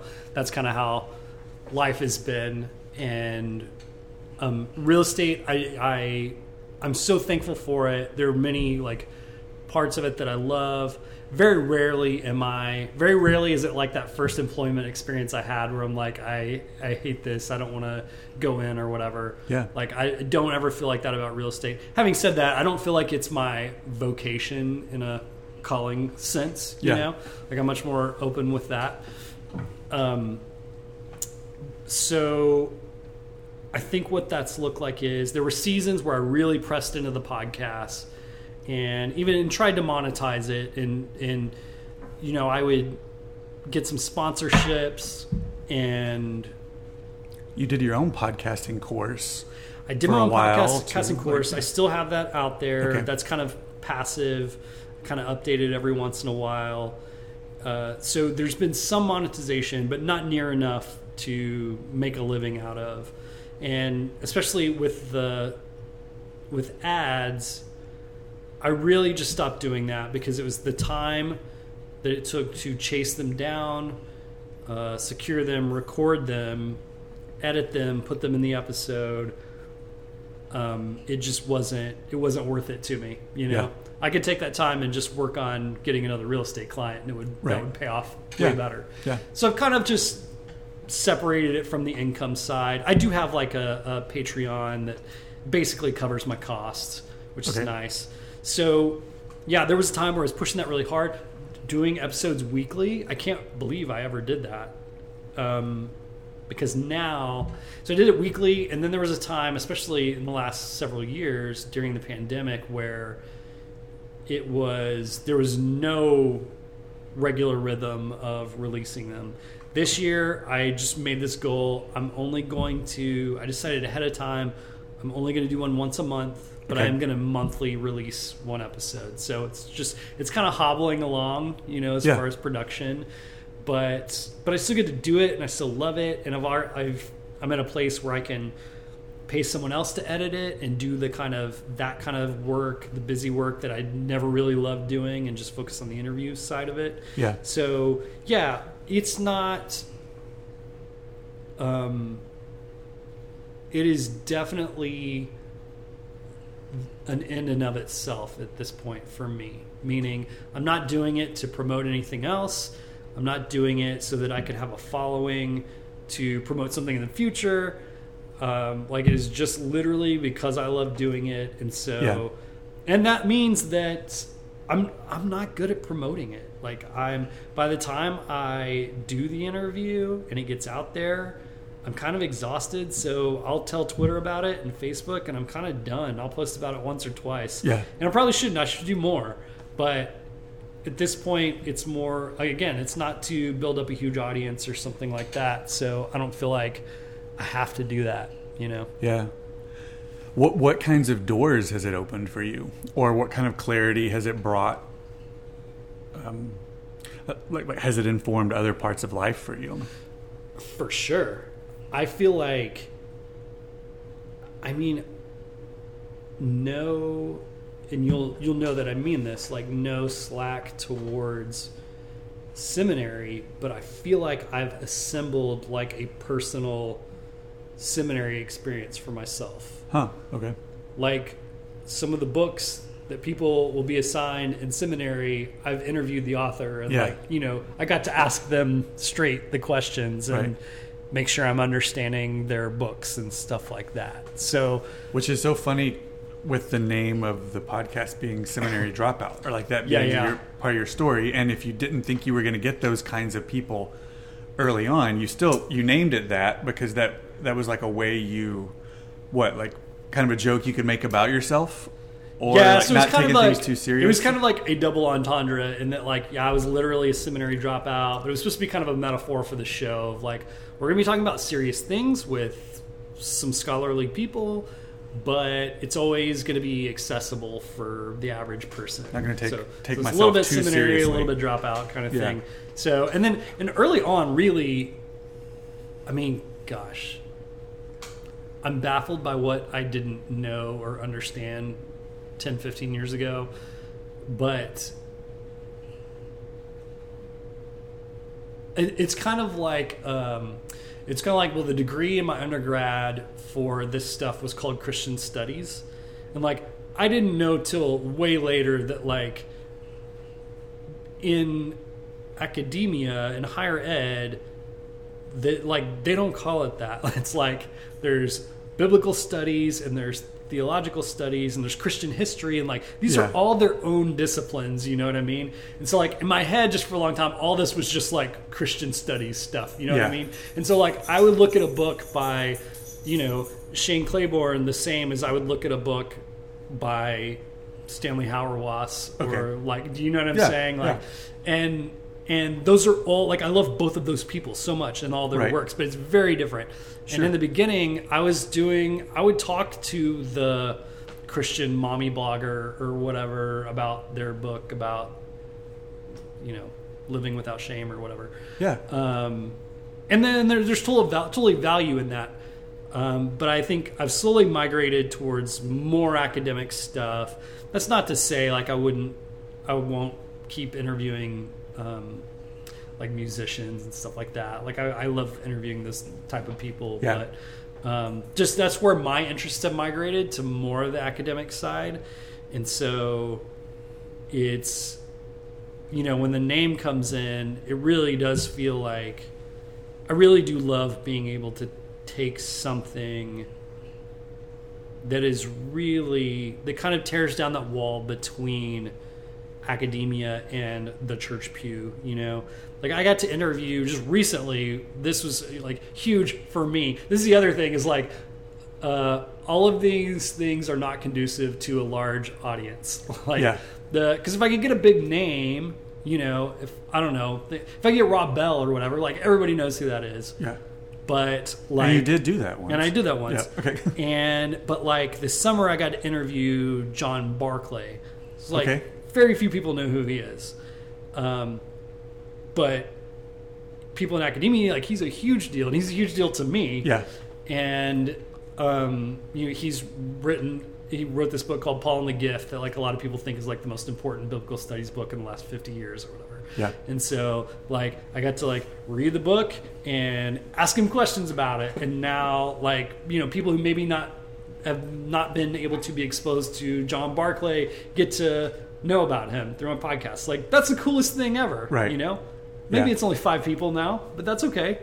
No, I mean, it, once it's created, once you've put it out into the world, who knows It's where it's gonna, That's true. what it'll do. Like, Yeah. did, was the podcast how you? I don't remember how how you and John Perkins found each other. Was Yeah, the yeah, podcast okay, so- how you? Yeah, and that's probably that's yeah. If you talk about doors that open, like that's probably the big one. Uh, so I've told you this story before because you and I had talked even before all this about like how we were both John Perkins fanboys. Who, who's like Shane Claiborne and Tony Campolo's like gr- grandfather, like Yeah, for like real. spiritual, Yeah, or like yeah. the person that was kind of a forerunner Yeah, behind the scenes in some ways. yeah, absolutely, yeah. So like I always tell people, like, if you don't know who he is, like go read. Uh, I recommend uh, "Let Justice." Oh gosh, Roll. Yeah, "Let Justice Roll Down." Yeah. Roll. Um, so that's his kind of his first memoir that he came out with. But just an amazing guy, um, uh, black guy, grew up in the deep South, eh, kind of in the Depression, 30s and 40s, and uh, his just 30,000 view foot view of his life. His brother had gone off to war. He came back and was killed by law enforcement in his town he went to California and tried to get away from all that, kind of made a life for himself in California and did really well, especially for, you know, a black man in the 50s and 60s. And uh, but through circumstances uh, became a Christian during that time and got a conviction that he needed to go back to the deep south to help other black people who were struggling. So moved back again in the middle of the civil rights movement and did various things started co-ops just all uh, both like social justice side very much with christ as a center like co-ops and um, oh, other kind of like voter registration drives, stuff like Yeah. that, but also like Bible studies and all kinds of things, children's ministries. And when then you know the civil rights movement starts really get going he would lead marches and stuff and this inevitably led to him being falsely arrested by the mississippi highway patrol and spend a night in jail being tortured by them all night Yeah. and you know coming out the other side and being a guy who's preaching about um, racial justice and reconciliation and has kind of made it his life work and mission. So you and i were big fans of him. Yeah. and I had reached out to him for an interview for the podcast, and he was actually going to be in Austin for to speak at a, a conference, and they said, "Hey, why don't you don't you come to this hotel and you can do the the interview there?" And I'm like, "I'm to get to meet this guy face to face. This is so cool." And they said, "Will you will you send your questions ahead of time?" I was like, "Yeah, we can totally do that."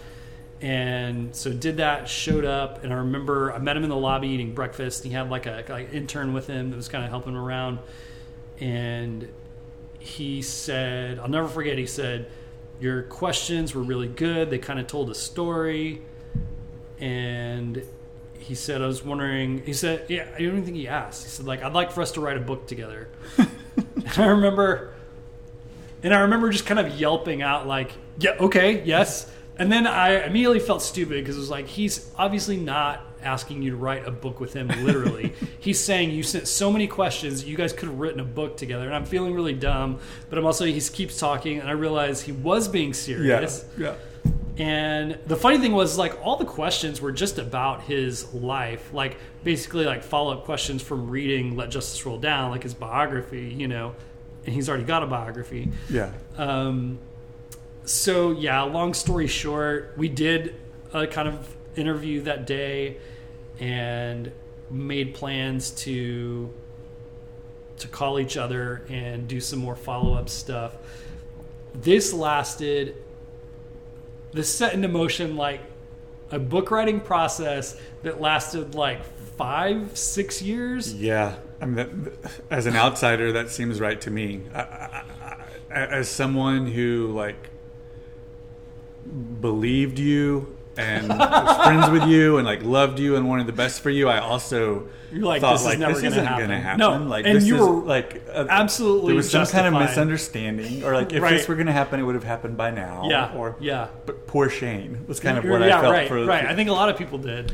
And then it was only in the like third or fourth year where we all really started worrying about you and your mental health. And Yeah, like, you were wondering oh, if I like ever, he's- if there ever was an interview, yeah. if I ever met him at all. right. No, you were right to be worried, for sure. The- Part of this process is, at some point, he changes his phone number and doesn't let me know, and I can't get a hold of him. And at this point, when that happened, I had already flown to his house, spent days with him, uh, talking in his kitchen, and and I have no way to get a hold of him anymore. And so, I don't know. You can cut off the story if you want, but No way. I one day I got I got an email from this like Christian PR company, and they're like, "We're we're having this event at Texas Motor Speedway, this youth event, and um, if you want, like, we're inviting press, and if you want, if you want to be a part of the press, let us know." And I'm like, "This is weird, and it looks real. It just it just looks bad, like not something I want to be a part of." I'm looking through the people and it's like and some are like weird podcast preachers that I've never seen outside of iTunes. Like apparently they have a big following because they're like Yeah. ranked really highly, but they're just they give me red flag and red flag vibes, you know. Anyway, and and I'm looking at the list, and and John Perkins is on the list, and I'm like, hmm. So I write back and I'm like, yeah, count count me in, I'll be there. So I, was, I wasn't gonna fly to Mississippi and like track him down at his house. But Exactly. I'll, but I'll drive 3 I'll, hours I'll to go Dallas. to Dallas. Exactly. exactly. So I get the press credentials, which I don't know if you know this. No one, there's no accrediting body for press credentials. Okay. So what I'm getting at is makes like a lot of I sense now when I think photoshopped a some the badge. Yeah. Yeah. I photoshopped a badge. You can just call yourself press in this com- in this country apparently. Yeah. So I've still got it somewhere, my press badge that I made up. um, and they put us in this like press room at D- Texas Motor Speedway, and the whole thing. My initial impressions of this thing, this event, were totally correct. Like it had a total like youth group day at Six Flags vibe. You know Yeah. what I mean? Just kind of like a very shallow like pep rally for Jesus kind of thing, except for a couple of speakers.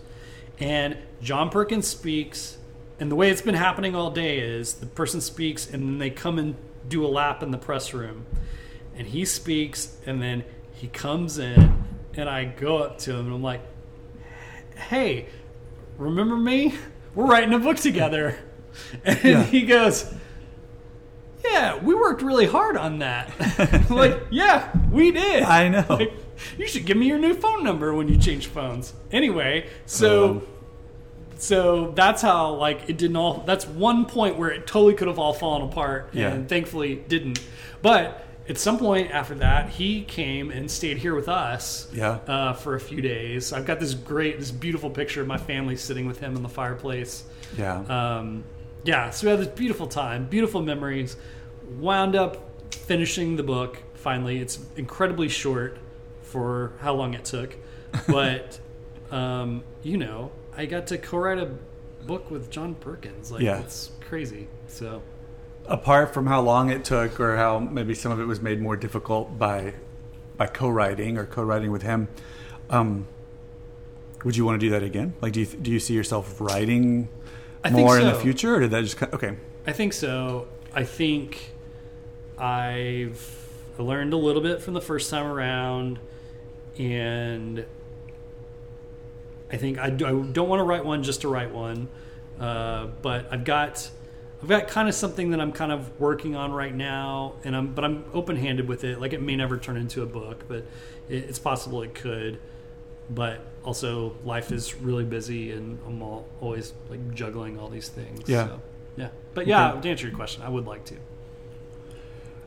Well, I, I didn't know what what you see as like next steps for you, or like the path that that you're on, or that you've been brought to from all of your experiences. And um, you, you have a had a second kid. How, how old is your son Yeah. at this point? Like, uh, so- uh, Amos is six. Yeah. Yeah. and uh, and then you, you alluded to earlier the the co-pastoring work that you do currently, but like, Yeah. what, what do you, as much as we're ever able to, what do you think like the continuation of your path is, or like what's next? Well, I guess the the big thing, most immediate, is something I've told you about recently, which I'm looking to return back to seminary. Yeah, that's what I was fishing for. Okay, good. But yeah, Good. um, I'm incredibly excited about that. Like, I'm kind of surprised how excited I am about that. Uh, the first time I went to seminary, first two times I went to seminary, um, you don't have to count the first one. That's, I mean, that's This is a mulligan. yeah, that's We had it um, annulled. Right, that's that's Katrina's fault, and maybe Okay. a little bit George W. Bush. Or, yeah, um, but- yeah. So the yeah, so the, when I went to seminary before, quite frankly, I didn't care so much about the learning. I wanted the piece of paper that would allow me to work in a church. That's what I, that was the way I saw it. You know, Uh, it would allow me to get church jobs, more church jobs that would open up those pathways for me. I didn't so much care about what I was learning, and especially the the stuff that I saw as less practical, like like oh Christian history classes. Like I, I hated those. I saw no point. And and then the language classes were part of it's just languages are harder, but it's just it didn't feel like I was. I was more concerned like what's gonna what's gonna help me be a better pastor to my people. Now, the reality is that I think languages would absolutely help you do that when you're reading out of a book that was originally Greek and Hebrew. Um, but yes, I just wanted, I just wanted the paper on the wall so I could do what I wanted to do. I'm completely the opposite this time. Like I have a real thirst for the knowledge and to learn under experts and to really soak it up for for its sake, for sake of knowing it. Yeah. Um, yeah, not not just for the degree at the end. yeah. So I'm really excited about that. Um, it's not a great time in my life to be doing that, but I don't know that there is going to be one.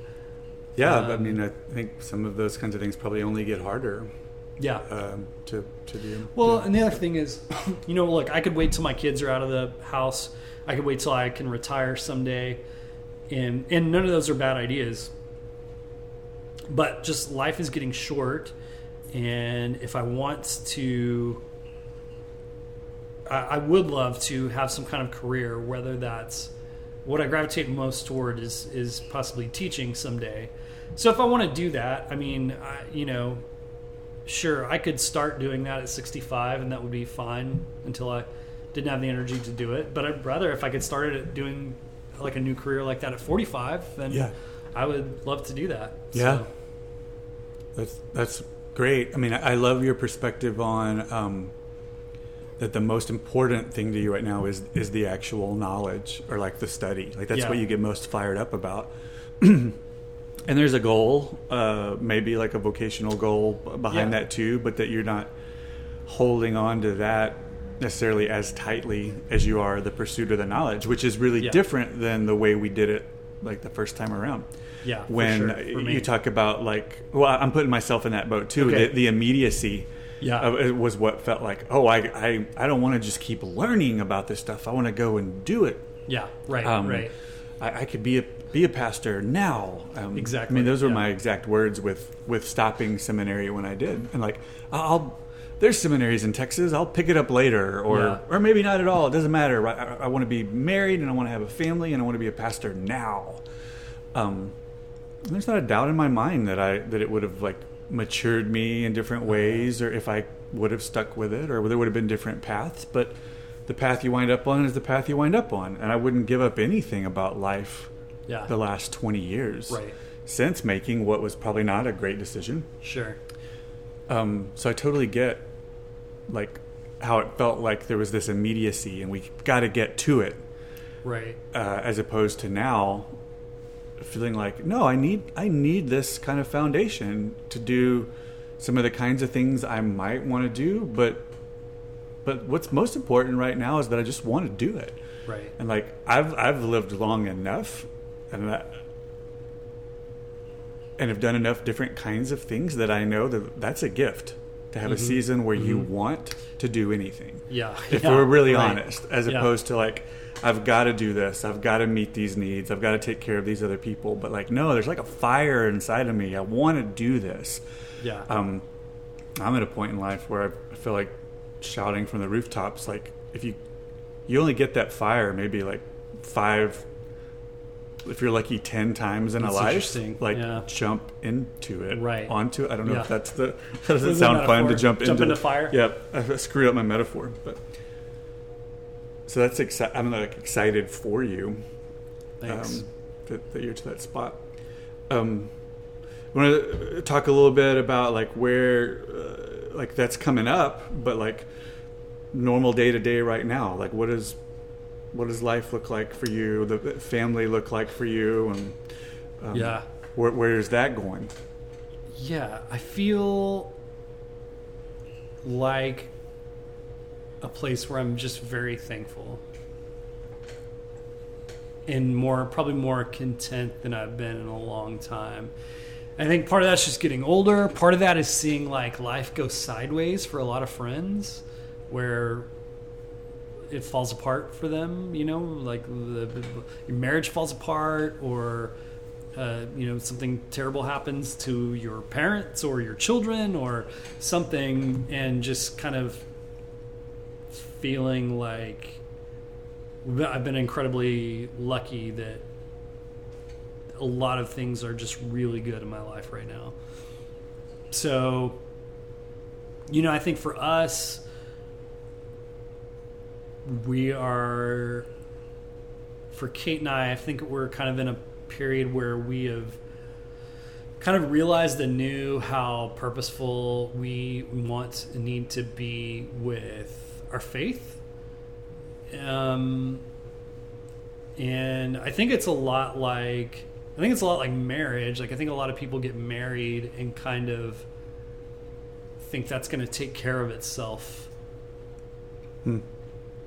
And like like health is going to be the default and so unless you screw something up, you'll be healthy. And Yeah. and it's the opposite, right? It's Yeah. like it's like no, no, no, you got to work at this, you Yeah. know. I think we're kind of feeling like our faith is the same way, and and you know this it feels like something like a, a first grader could say. Like it seems simple and obvious, but I think we're just like we're seeing it for real. Um, there's a metaphor. There's a there's a writer that has written. I need to figure out who this is because I I tell this to people all the time. I need to know to attribute it to you. But there's a writer that writes about anti-racism, and, and they talk about that explaining anti-racism is like you're you're on a pedway or like a moving sidewalk, like you have at airports, Yeah. you know, and that to be in to be in America is to be on this pedway that is moving towards racism, and so like people think that just not being racist not being racist is enough just standing Right. still but they don't understand they're on this moving sidewalk it's moving toward it so like if you actually want to resist that you've actually got to walk the other way Yeah. and you actually have to walk faster than it's moving in the opposite direction right Yeah, And so yeah. that metaphor has served me so well in other areas of life too and i think that as a christian just living life definitely in america but probably everywhere is you are on this pedway that is moving towards whatever you want to call it not kingdom stuff right so Yeah. and that yeah that includes like you know racism misogyny uh, but it also includes like just greed Yeah. and a certain kind of complacency and a love of stuff Yeah. and all, Selfishness and Exactly. loneliness, greed, lust, all uh, the stuff, yeah, yeah. right? It's all the stuff, and I feel like um, it's the same thing. My natural tendency is to just stand still. Like I'm not running towards this stuff, you know. Yeah. Um, but I think we're kind of realizing that we've got to really purposefully, if we want to resist this, we've got to turn around and run the opposite direction as fast as we can So good because this Yeah. pedway is taking us there and Yeah. it will without our permission will take us somewhere that we don't want to go if we're not careful about this Yeah. Uh, That's that's really powerful. It's stuff that it's interesting you, that you started all that by talking about like faith or or, or marriage because those are things Kim and I have thought a lot about the last the last few years, but but I've talked a lot about the last year especially, and parenting comes into play with us too like because i think i think we did all the things you talked about like where you just think like well if i don't cheat on my spouse yeah yeah um, our marriage will be fine. And if I don't hit my kids, like, it'd be, Yeah. like then Sure. um, If I'm not a monster. good, and I keep them alive, I'll be Yeah. I'll be a good parent. And and then yeah, like if I if I don't commit apostasy, sure I'm like I will continue to have faith. Or, but like it's Yeah. yeah, but like it, we just get beaten down by all those kinds of things, and and none of those are true. You've got to be proactive. Um, and so I think it's I think it's great for you to take that metaphor um, and use it there, like from anti-racism. I mean, just that phrase wasn't one I felt like I knew four years ago sure pre yeah. George Floyd, pre COVID, like from the eyes were so opened by that. And because I was a person, you and I've talked plenty in the past about growing up with around racism, or yeah um, you were writing a book with John Perkins. We were like, we, Yeah, yeah. I've got a poster of MLK on my wall. Like, it's not enough to just not be a racist. yeah, Right, but the idea that you have to oppose other people and systems that are is, I could see how that could play into other.